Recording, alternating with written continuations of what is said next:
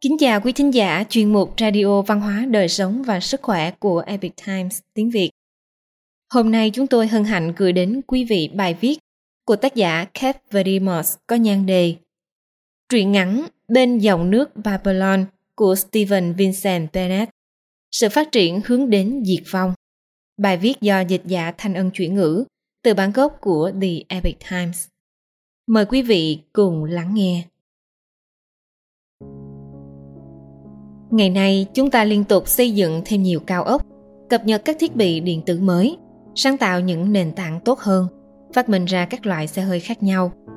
Chúng ta dường như bị chế ngự bởi cơn sốt của việc phát triển liên tục hướng về phía trước, khiến chúng ta mãi bận rộn.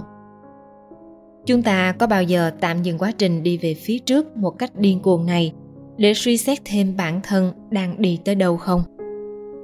Hai năm trước đề nhị thế chiến, và khi bao nguyên tử đang được phát triển.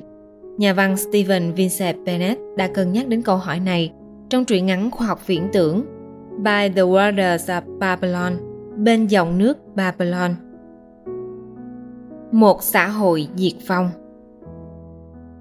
Lấy bối cảnh trong tương lai, thời hậu tận thế khi một quả bom nguyên tử khiến một thành phố lớn bị phá hủy, được gọi là vụ nổ lớn – Câu chuyện của Bernard kể về một chàng trai trẻ đang trong quá trình đào tạo để trở thành một thầy tế trong một bộ tộc nguyên thủy. Để học hỏi kiến thức và kinh nghiệm, người hùng trẻ tuổi này dấn thân đến một nơi cấm, được gọi là vùng đất chết vĩ đại của các vị thần, mà sau này anh biết đó là New York.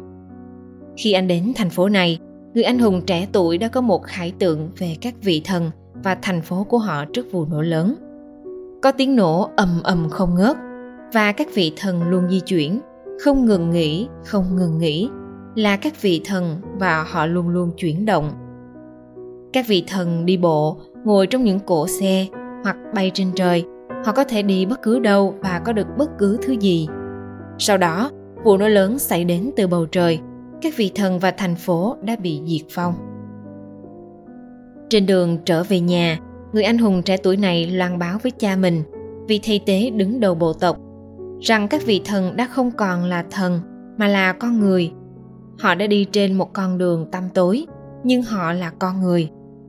Người hùng đó muốn nói cho bộ tộc này biết sự thật về thành phố new york và các vị thần, nhưng cha anh nói, sự thật là một chú nai khó săn.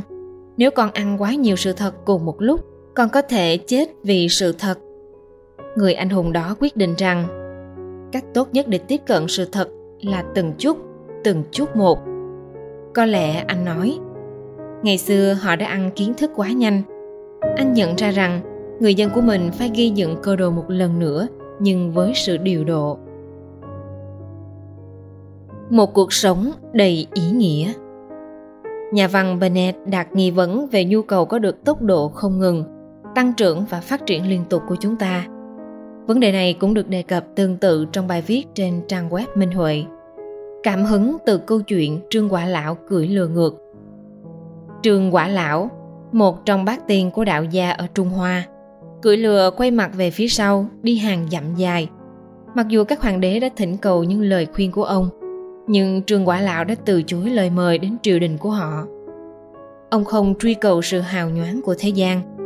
Thay vào đó, ông tìm kiếm trí huệ, chân lý và sự sống có ý nghĩa – và ông đã lựa chọn quan sát thế gian từ một góc nhìn khác. Thông qua ví dụ về Trương Quả Lão, bài viết này muốn nói rằng nếu những người bình thường chỉ tập trung vào những gì xảy ra trước mắt họ mà không tìm kiếm những ý nghĩa thâm sâu hơn của cuộc sống thì họ sẽ bỏ lỡ những cơ hội tuyệt vời để biết được sự thật sự thật là điều cốt yếu nhưng nếu chúng ta quá bận tâm với việc tìm kiếm sự thật kế tiếp thì chúng ta sẽ không bao giờ học hỏi được gì hay trưởng thành được.